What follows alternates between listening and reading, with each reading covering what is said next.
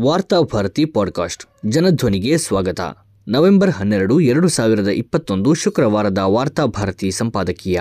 ಕಂಗನಾ ಎನ್ನುವ ನಟಿಯು ಆಕೆಗೆ ದೊರಕಿದ ಭಿಕ್ಷೆಯು. ಕೇಂದ್ರ ಸರ್ಕಾರ ನೀಡಿದ ಪದ್ಮಶ್ರೀ ಎಂಬ ಭಿಕ್ಷೆಗೆ ಪ್ರತಿಯಾಗಿ ಕಂಗನಾ ಎನ್ನುವ ನಟಿ ಈ ದೇಶಕ್ಕೆ ಸಿಕ್ಕಿದ ಸ್ವಾತಂತ್ರ್ಯವನ್ನೇ ನಿಂದಿಸಿ ಭಿಕ್ಷೆ ನೀಡಿದಾತನನ್ನು ಖುಷಿಪಡಿಸುವ ಪ್ರಯತ್ನ ಮಾಡಿದ್ದಾರೆ. ಈ ದೇಶಕ್ಕೆ ಸಾವಿರದ ಒಂಬೈನೂರ ನಲವತ್ತ ಏಳರಂದು ದೊರಕಿದ್ದು ಬ್ರಿಟಿಷರ ಭಿಕ್ಷೆ. ದೇಶಕ್ಕೆ ನಿಜವಾದ ಸ್ವಾತಂತ್ರ್ಯ ದೊರಕಿರುವುದು ಮೋದಿ ನೇತೃತ್ವದ ಸರ್ಕಾರ ಅಧಿಕಾರಕ್ಕೆ ಬಂದ ಎರಡು ಸಾವಿರದ ಹದಿನಾಲ್ಕರಂದು ಎಂಬ ಹೇಳಿಕೆಯ ಮೂಲಕ ಈ ದೇಶದ ಭಿಕ್ಷುಕರು ಲಜ್ಜೆಯಿಂದ ತಲೆ ತಗ್ಗಿಸುವಂತೆ ಮಾಡಿದ್ದಾರೆ ಬೆಳ್ಳಿತೆರೆಯಲ್ಲಿ ಪ್ರತಿಭಾವಂತ ನಟಿಯಾಗಿ ಗುರುತಿಸಿಕೊಂಡಿರುವ ಈಕೆ ನಿಜ ಬದುಕಿನಲ್ಲೂ ರಾಜಕಾರಣಿಗಳೇ ಬೆಕ್ಕಸ ಬೆರಗಾಗುವಂತೆ ನಟಿಸುತ್ತಿದ್ದಾರೆ ತನ್ನ ಅಕ್ರಮ ಕಟ್ಟಡಗಳು, ತನ್ನ ಮೇಲೆ ನ್ಯಾಯಾಲಯದಲ್ಲಿರುವ ಪ್ರಕರಣಗಳೆಲ್ಲವುಗಳಿಂದ ಪಾರಾಗುವುದಕ್ಕಾಗಿ ಸರಕಾರವನ್ನು ಓಲೈಸಲು ಈ ದೇಶದ ಸ್ವಾತಂತ್ರ್ಯ ಹೋರಾಟಗಾರರನ್ನೇ ಅತ್ಯಂತ ಹೀನಾಯವಾಗಿ ನಿಂದಿಸಿರುವ ಕಂಗನಾ ಜಾಗದಲ್ಲಿ ಇನ್ನಾರೇ ಇದ್ದಿದ್ದರೂ ಇಂದು ದೇಶದ್ರೋಹದ ಆರೋಪದಲ್ಲಿ ಜೈಲಲ್ಲಿರಬೇಕಾಗಿತ್ತು. ಆದರೆ ಈ ದೇಶದ ಸ್ವಾತಂತ್ರ್ಯ ಹೋರಾಟಗಾರರು, ಸ್ವಾತಂತ್ರ್ಯ ನಂತರ ಈ ದೇಶವನ್ನು ಕಟ್ಟಿದ ಮಹನೀಯರ ವಿರುದ್ಧ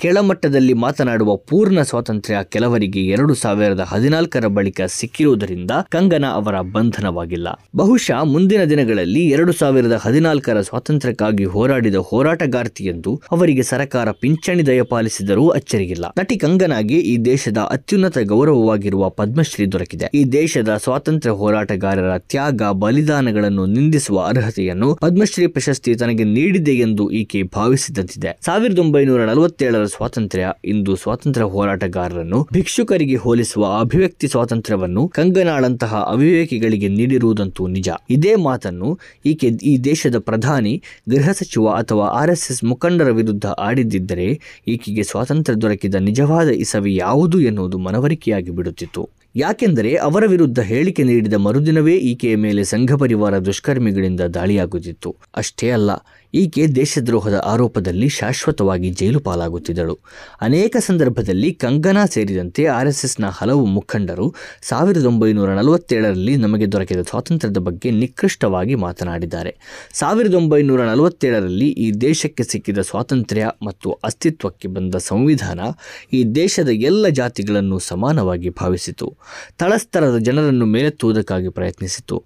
ಅನಂತರ ಬಂದ ನೆಹರು ಇಂದಿರಾರಂತಹ ನಾಯಕರು ಜನಸಾಮಾನ್ಯರಿಗಾಗಿ ಹಲವು ಜನಪರ ಕಾನೂನುಗಳನ್ನು ಜಾರಿಗೆ ತಂದರು.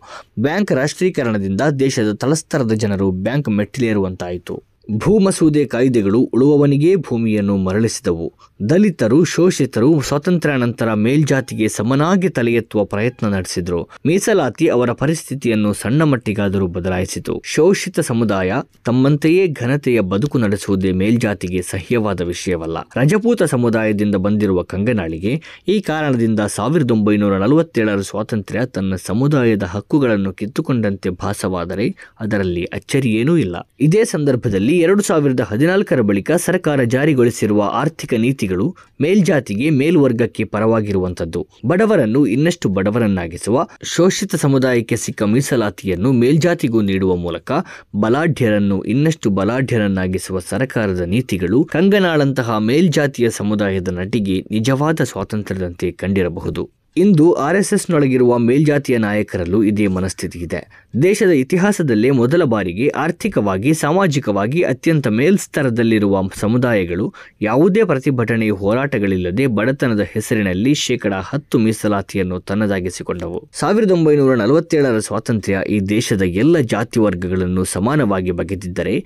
ಎರಡು ಸಾವಿರದ ಹದಿನಾಲ್ಕರಲ್ಲಿ ಅಸ್ತಿತ್ವಕ್ಕೆ ಬಂದ ಸರ್ಕಾರ ಈ ದೇಶದ ಮೇಲ್ಜಾತಿಗಳಿಗೆ ಇನ್ನಷ್ಟು ಅವಕಾಶಗಳನ್ನು ನೀಡುತ್ತಾ, ಅವರನ್ನು ತುಷ್ಟೀಕರಣಗೊಳಿಸತೊಡಗಿತು ಸಾವಿರದ ಒಂಬೈನೂರ ನಲವತ್ತ ಏಳರಲ್ಲಿ ಕಳೆದುಕೊಂಡ ಜಾತಿ ವರ್ಗದ ಹೆಸರಿನಲ್ಲಿ ಶೋಷಣೆ ನಡೆಸುವ ಹಕ್ಕು ಇವರಿಗೆ ಎರಡು ಸಾವಿರದ ಹದಿನಾಲ್ಕರ ಬಳಿಕ ಮತ್ತೆ ದೊರಕುತ್ತಿದೆ. ಆದ್ದರಿಂದಲೇ ಇವರ ಪಾಲಿಗೆ ಇದುವೇ ನಿಜವಾದ ಸ್ವಾತಂತ್ರ್ಯವಾಗಿದೆ. ಎರಡು ಸಾವಿರದ ಹದಿನಾಲ್ಕರಿಂದ ಸರ್ಕಾರ ಜಾರಿಗೆ ತರುತ್ತಿರುವ ನೀತಿಗಳಿಂದಾಗಿ ಸಾರ್ವಜನಿಕ ಸ್ವತ್ತುಗಳೆಲ್ಲ ಬೃಹತ್ ಖಾಸಗಿ ಕಂಪನಿಗಳ ವಶವಾಗುತ್ತಿದೆ. ಕಳೆದ ಎಪ್ಪತ್ತು ವರ್ಷಗಳಲ್ಲಿ ಕಟ್ಟಿ ಬೆಳೆಸಿದ ಬಹುತೇಕ ಸಾರ್ವಜನಿಕ ಸಂಸ್ಥೆಗಳು ಖಾಸಗಿ ತೆಕ್ಕೆಗಳಿಗೆ ಹಸ್ತಾಂತರವಾಗಿವೆ. ದೇಶದ ಚುಕ್ಕಾಣಿ ಕಾರ್ಪೊರೇಟ್ ವಲಯದ ಕೈಗೆ ಮತ್ತು ಆರ್ಎಸ್ಎಸ್ ಕೈಗೆ ಹಸ್ತಾಂತರವಾಗುತ್ತಿದೆ. ಸ್ವಾತಂತ್ರ್ಯ ಹೋರಾಟದಲ್ಲಿ ಆರ್ಎಸ್ಎಸ್ ಪಾತ್ರವೇ ಇದ್ದಿರಲಿಲ್ಲ. ಮಾತ್ರವಲ್ಲ, ಸ್ವಾತಂತ್ರ್ಯ ಹೋರಾಟದಲ್ಲಿ ನಿರ್ಣಾಯಕ ಪಾತ್ರವನ್ನು ವಹಿಸಿದ್ದ ಗಾಂಧೀಜಿಯನ್ನು ಕೊಂದ ಕಳಂಕವನ್ನು ಅದು ತನ್ನದಾಗಿಸಿಕೊಂಡಿದೆ. ಸ್ವಾತಂತ್ರ್ಯ ದೊರಕಿದ ಬಳಿಕವೂ ಅದು ತನ್ನ ಮುಖ್ಯ ಕಚೇರಿಯಲ್ಲಿ ರಾಷ್ಟ್ರಧ್ವಜವನ್ನು ಹಾರಿಸುತ್ತಿರಲಿಲ್ಲ. ಆರ್ಎಸ್ಎಸ್ ಮನುವಾದದ ಮೇಲೆ ಅಪಾರ ನಂಬಿಕೆಯನ್ನಿಟ್ಟಿದೆ. ಬ್ರಿಟಿಷರು ಈ ದೇಶವನ್ನು ರಾಜಕೀಯವಾಗಿ ಪಾರತಂತ್ರಗೊಳಿಸಿದ್ದರೆ ಮನುವಾದ ಈ ದೇಶದೊಳಗಿರುವ ಜನರ ಸಾಮಾಜಿಕ ಹಕ್ಕುಗಳನ್ನೇ ಕಿತ್ತುಕೊಂಡಿತು. ಬ್ರಿಟಿಷರು ಈ ದೇಶಕ್ಕೆ ಕಾಲಿಡುವ ಮೊದಲೇ